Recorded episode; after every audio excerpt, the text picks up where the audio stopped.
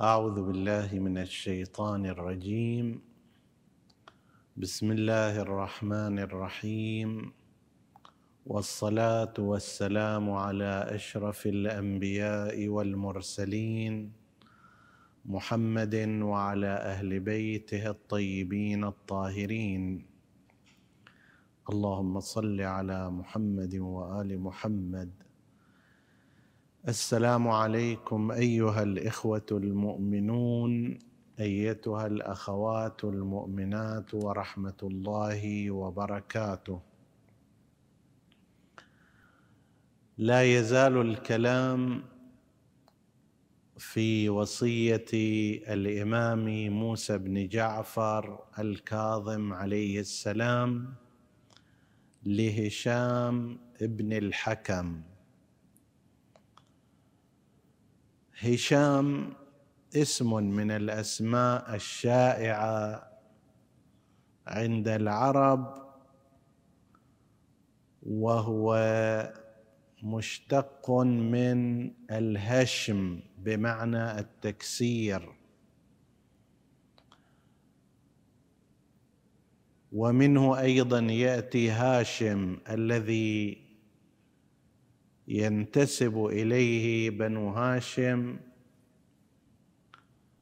والأصل فيه كما قالوا بالنسبة إلى هاشم هو أنه لكثرة إطعامه وسخائه وجوده كان يأتي بالخبز والخبز في ذلك الزمان كلما كبر وعرض يدل على السخاء والكرم ويحتاج إلى تهشيم إلى تكسير ثم يضاف إليه الحساء أو المرق أو ما شابه ذلك. ومنه جاء في الشعر العربي عمرو الع... عمرو العلا هشم الثريد لقومه. كسر هذا الخبز الذي يحتاج على أثر يبسه وجمعه وصب عليه اللحم والمرق. ومن هذا جاء الاسم هاشم وهشام وبعض يقول أيضا فيه إشارة إلى القوة والصلابة وتحطيم العدو أنه يهشم رأس العدو ويقتله. هشام من هذا الاشتقاق جاء وهو أحد أصحاب الإمام الكاظم عليه السلام كما مر الحديث عنه في أوائل هذه الحلقات. قال يا هشام من صدق لسانه زكى عمله. وقد مر الحديث في الفترة الماضية عن الارتباط بين صدق العمل وصدق اللسان وبين نمو ذلك. الإنسان الصادق في كلامه إذا تعامل معه الناس يرتاحون إليه. إذا صدق في معاملته يقبلون عليه. صاحب البقالة والبائع عندما يصدق مع الناس يقول هذا مثلا من اليوم الماضي أو من الأسبوع الماضي. حتى لو لم يشتروا منه في ذلك اليوم إلا أنهم يعتقدون أن هذا إنسان صادق وبالتالي ناصح فيقبلون عليه بخلاف ما لو كذب عليهم. قال لهم هذا السمك مثلا طازج وتبين بعد ذلك خلاف هذا الأمر فإنه يخسرهم للأخير لا يرجعون إليه. إلا إذا رجع بعضهم للعراك معه والصراخ عليه بأنك غششتنا.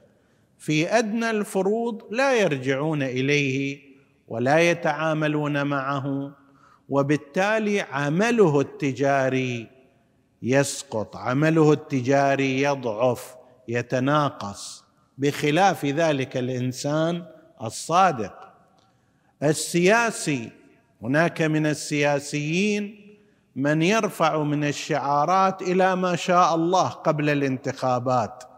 حتى إذا وصل وقت الانتخابات وفاز هؤلاء كأنهم يقولون للناس هذا فراق بيني وبينك فلا يطبق لهم أي شيء مما وعدهم به. هذا ربما يكذب معهم هذه الفترة. لكنه سيسقط في المستقبل.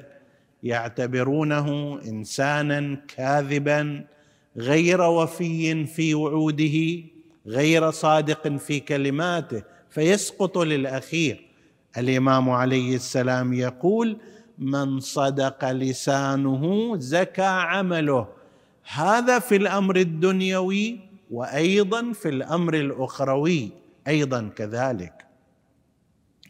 ومن حسنت نيته زيد في رزقه. انت تريد الزياده في رزقك في نعم الله تعالى عليك في هذه الدنيا. احسن نيتك.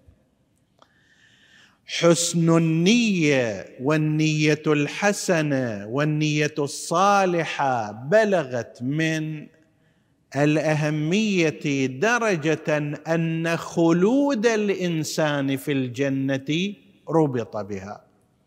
فإنه يوجد عندنا عن المعصومين عليهم السلام إجابة على هذا السؤال لماذا خلد الله المؤمن في الجنة مع أنه إنما أتى بعمل في سنوات لنفترض مثلا هذا الإنسان المؤمن من حين بلوغه 15 سنة في الرجال إكمال التسع سنوات في النساء إلى أن صار عمره سبعين سنة مثلا. هذا الرجل من 15 إلى سبعين سنة إنما كان في طريق الطاعة والعبادة مدة 55 سنة.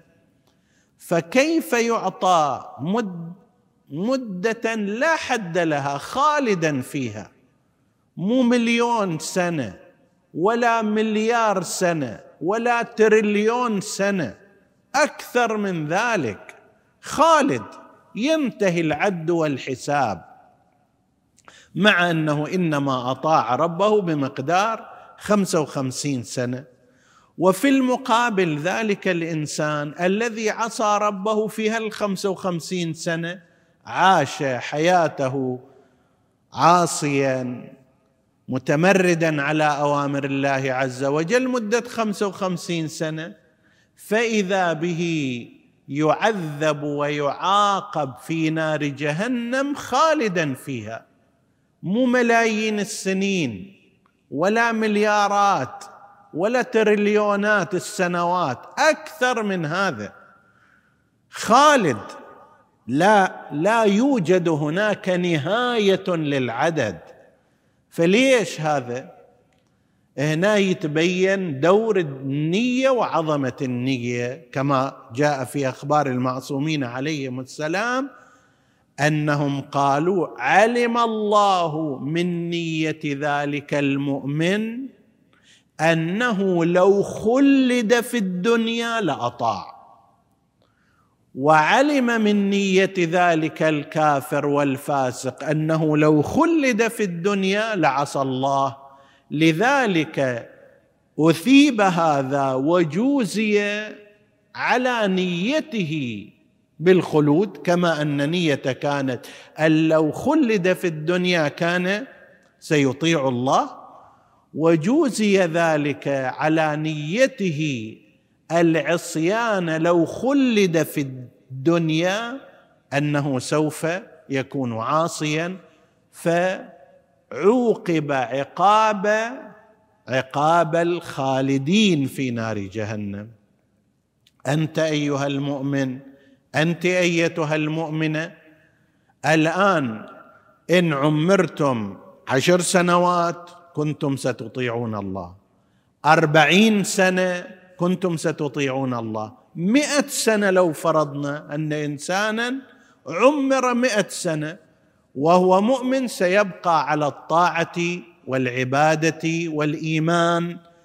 ولو فرضنا من باب فرض الشيء عمر عمر نوح أيضا كان سيطيع الله عز وجل. ولو خلد في هذه الدنيا كذلك كان سيطيع. فأعطاه الله على نيته أن لو خلد في الدنيا سيكون طائعا أعطي الخلود في الجنة. وفي المقابل ذاك الإنسان الفاسق العاصي الظالم المجرم إذا عاش عشر سنوات كان سيعصي الله. عاش أربعين سنة هم كان سيعصي الله. لو أيضا أعطي عمر مئة سنة كان سيصنع نفس هذا الصنيع. ولو فرضنا له الخلود أيضا كان سيعصي ربه.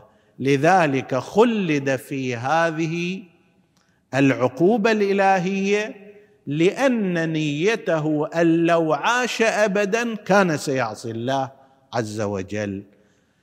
فمن الخير للإنسان أن ينوي النيات الحسنة حتى لو لم يعملها يجاز عليها.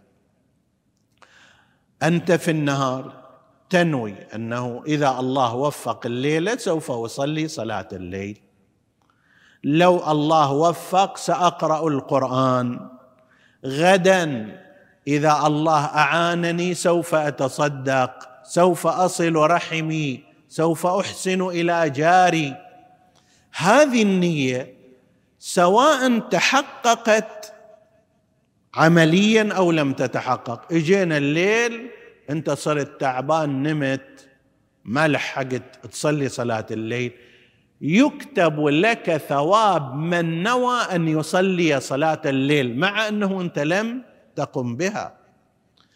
غدا انت مفكر أن تصلح بين أخوين بين جارين بين قريبين بين صديقين. ما صار لأن ذاك تبين أحدهما كان مسافرا. نيتك هذه في الإصلاح لها ثواب. يكتب لك كما لو كنت قد فعلت الإصلاح عمليا. فلتكن نيات الإنسان نيات حسنة وصالحة حتى يثاب عليها. ومن حسن يقول الإمام عليه السلام ومن حسن بره بإخوانه وأهله مد في عمره.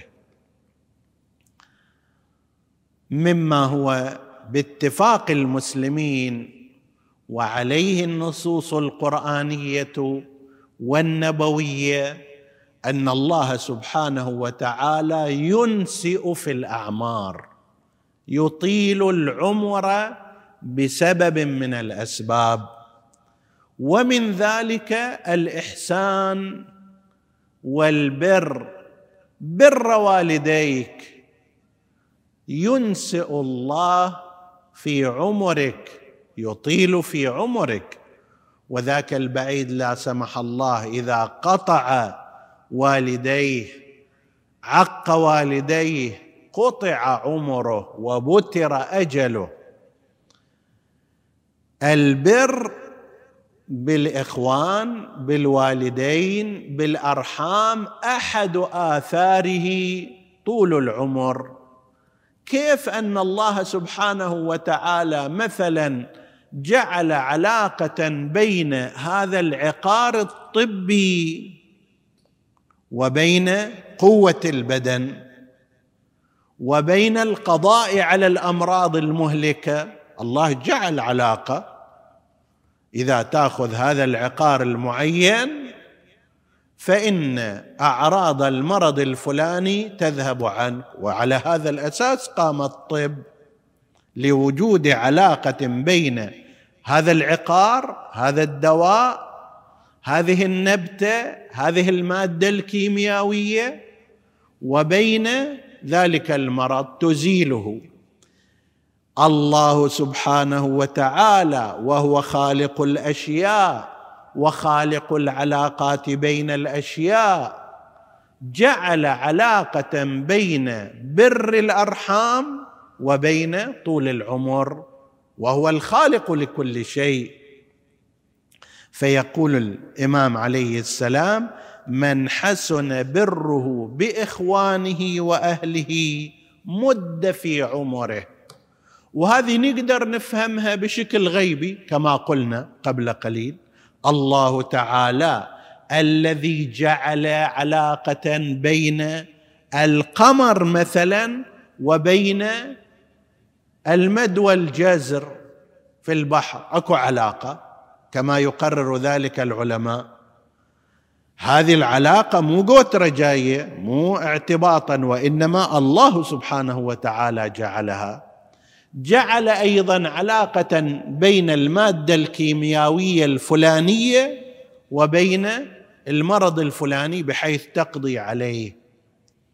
أيضا جعل علاقة بين صلة الأرحام البر بالإخوان وبين طول العمر. قد نفهم هذا ضمن إطار غيبي وقد نفهمه ضمن إطار طبيعي وعادي وهو أن الإنسان الذي يبر أرحامه يبر أرحامه يبر يبر والديه يبر أقاربه هذا يتخلص من العقد النفسية.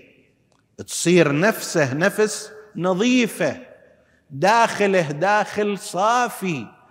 فتلك العناصر النفسية التي تقلل عمر الإنسان. الآن أكو دراسات كثيرة.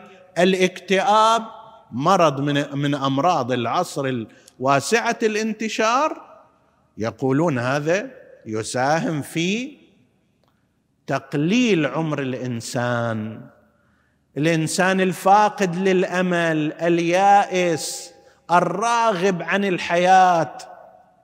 هذه الأمراض النفسية وأمثالها من الممكن أن تؤثر في تقليل عمر الإنسان. بخلاف ذاك الإنسان مشرق الوجه اللي عنده أمل كبير نظيف النفس نقي الداخل الأمور النفسية التي تعجل في فناء الإنسان إذا الإنسان صار عنده نقاوة نفس صار عنده نظافة ضمير تلك المسببات للموت ولقصر العمر. من الأمور النفسية هذا الإنسان ما تأثر فيه. ليش؟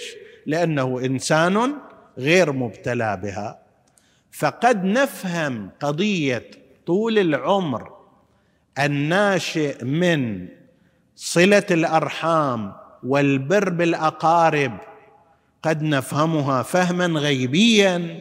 الله الذي جعل الروابط بين الأشياء جعل رابطة بين طول العمر وبين صلة الرحم والبر بهم. وقد نفهمها ضمن المقاييس العادية أن أسباب قصر العمر وانقضاء الأجل أسباب منها ما هو مادي ومنها ما هو نفسي.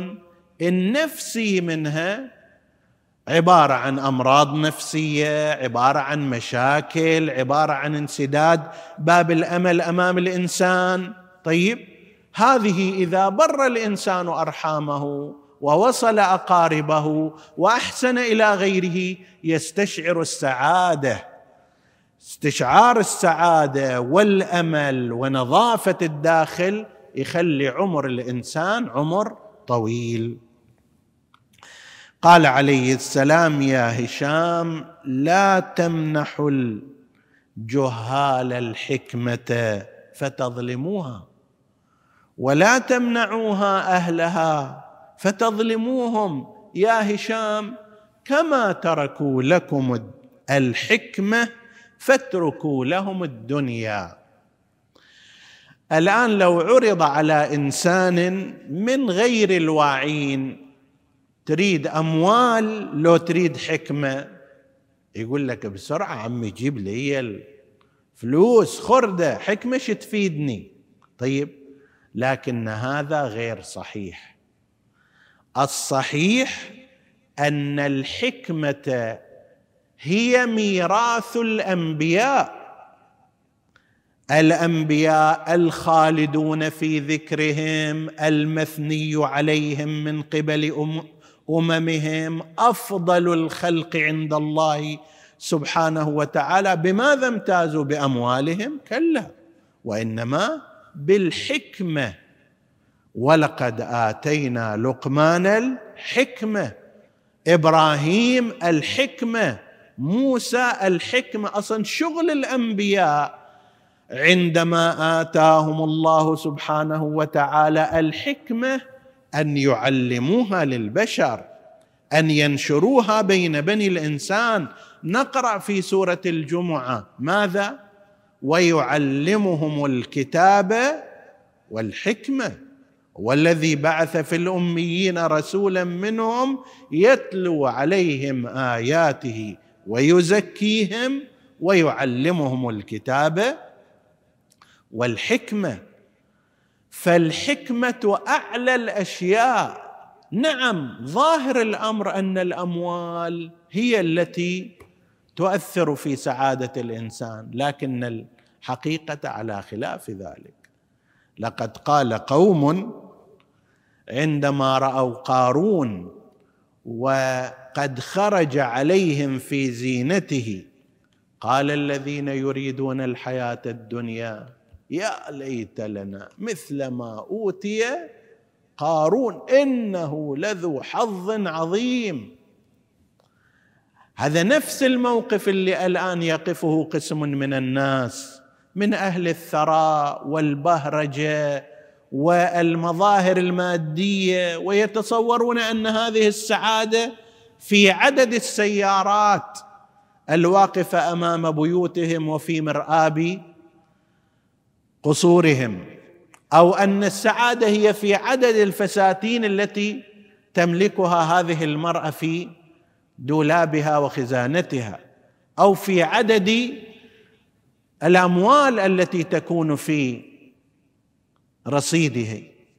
يا ليت لنا مثل ما أوتي قارون إنه لذو حظ عظيم. لكن الذين أوتوا العلم ماذا يقولون؟ ويلكم ثواب الله خير. ما عند الله هو الاحسن سورة الجمعة مرة أخرى. قل ما عند الله خير من اللهو ومن التجارة.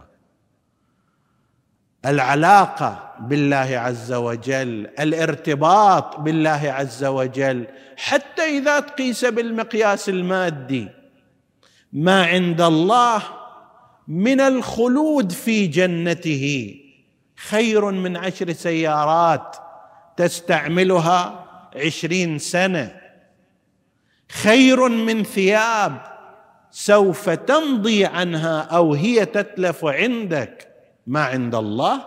باق لا ينتهي لا لا يتغير لا يزول ولا تزول عنه بل حتى في هذه الدنيا ما عند الله من أنه يكسبك الطمأنينة والسكينة والراحة النفسية.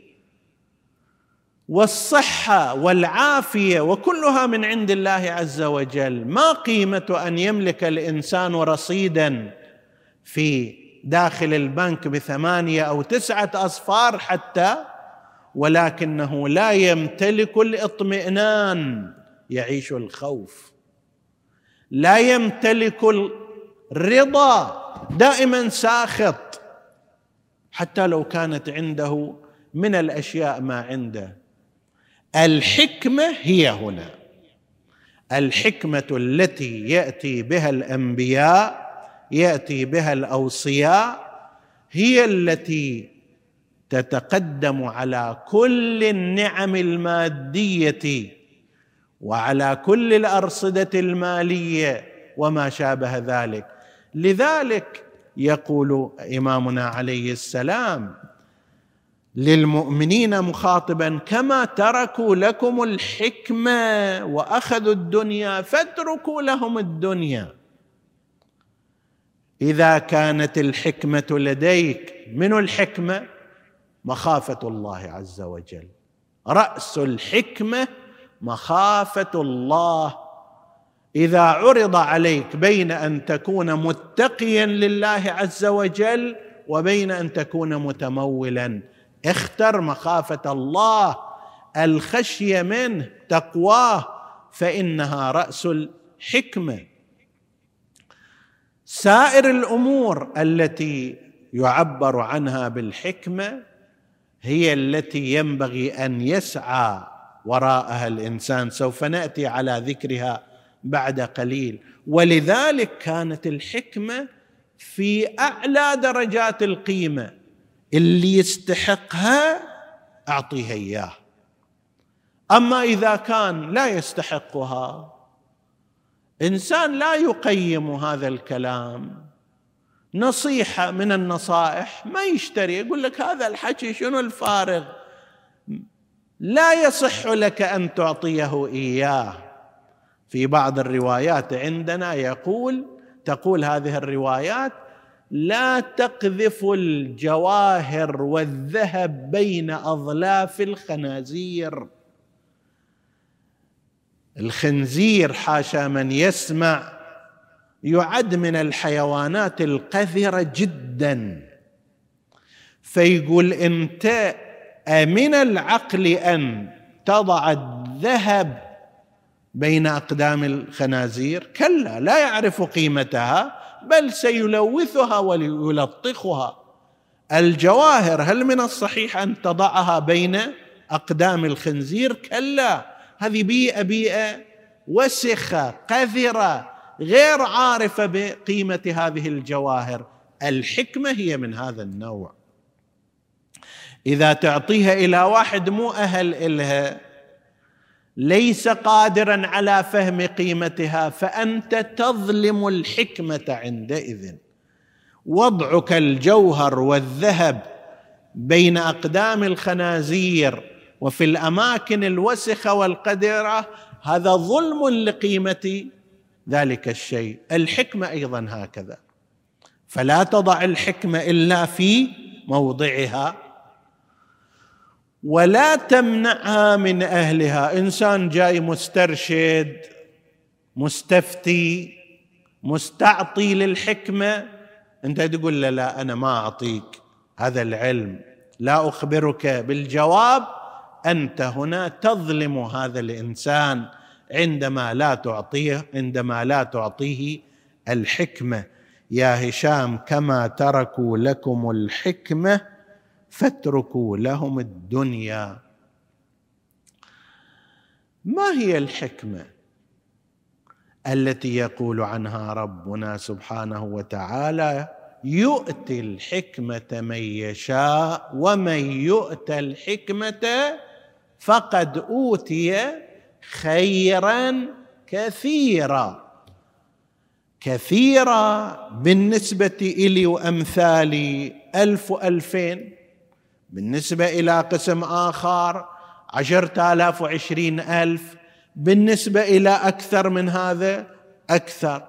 أما بالنسبة إلى الله سبحانه وتعالى الذي عنده الدنيا كلها بما فيها من أفلاك ومجرات ومحيطات وحيوانات وأشجار وغير ذلك كل هذه لا تعدل عند الله جناح بعوضة.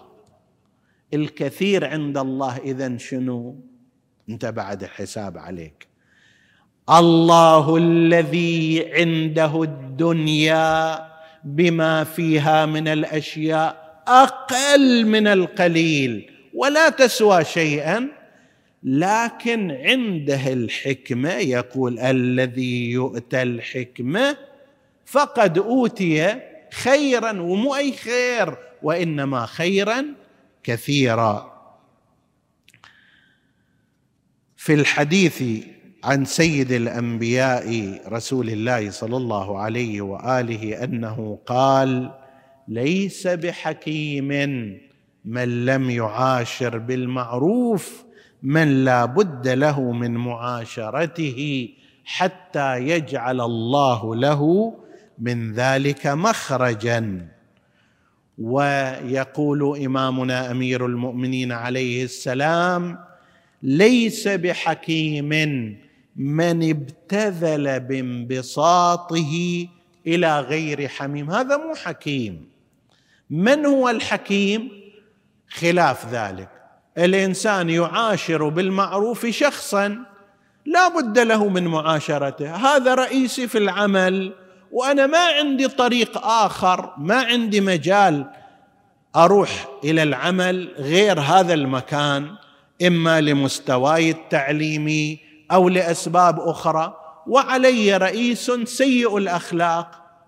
الحكمة تقتضي أن أعاشره بالمعروف لأنه لا بد لي من معاشرته إلى أن يجعل الله لي من ذلك مخرجا لأن الأمور في الحياة لا تدوم. كما النعمه لا تدوم البلاء أيضا لا يدوم. فعاشر في هذه المدة التي أنت مبتلى فيها بهذا بمعروف. بين الزوجين أيضا كذلك. أنا لا بد لي من معاشرة زوجتي وزوجي لا بد لا بد له من معاشرتي إذا كنت زوجة. طيب أحدنا زنخ الأخلاق زفر الأخلاق. طيب ماذا أصنع في هذه الحالة؟ عندنا أطفال عندنا حياة مشتركة.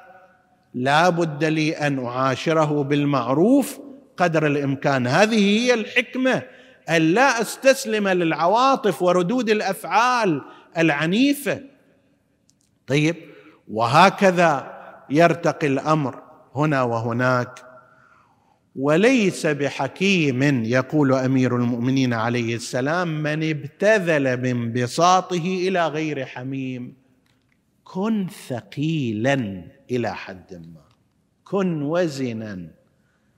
يركب واحد ويا واحد آخر. فقط مشوار السفر ساعة في الطائرة. فلا يبقي في داخل بطنه شيئا إلا وقد أخبر هو من وين وإلى وين رايح وماذا يريد أن يصنع. وإذا عنده مشكلة ويا زوجته شنو هالمشكلة؟ وأبنائه ماذا يصنعون؟ وابن عمه ماذا يفعل؟ بس باقي يعطي إلى شنو؟ أرقام السرية مال حسابه. طيب يابا هذا أنت لا تعرفه وليس بحميم. شخص تتعرف عليه لساعتك في هذه في هذا المشوار وفي هذه الرحلة. ولا تعرف ماضيه ولا تعرف وضعه ولا تعرف حقيقة شخصيته. لا تبتذل بانبساطك إلى غير الحميم غير الصديق المعروف غير الشخص الذي تثق به. عاشره معاشره حسنة أقبل عليه بوجهك لا بأس بذلك. ولكن لا تسلمه كل ما في جعبتك وخزينة أسرارك. هذه ليست من الحكمه وهناك أيضا جهات أخرى يتحدث عنها أئمتنا عليهم السلام تشير إلى الحكمة وخلافها إلى خلاف الحكمة نتحدث عنها إن شاء الله فيما يأتي من الأيام وصلى الله على سيدنا محمد وعلى آله الطيبين الطاهرين والسلام عليكم ورحمة الله وبركاته.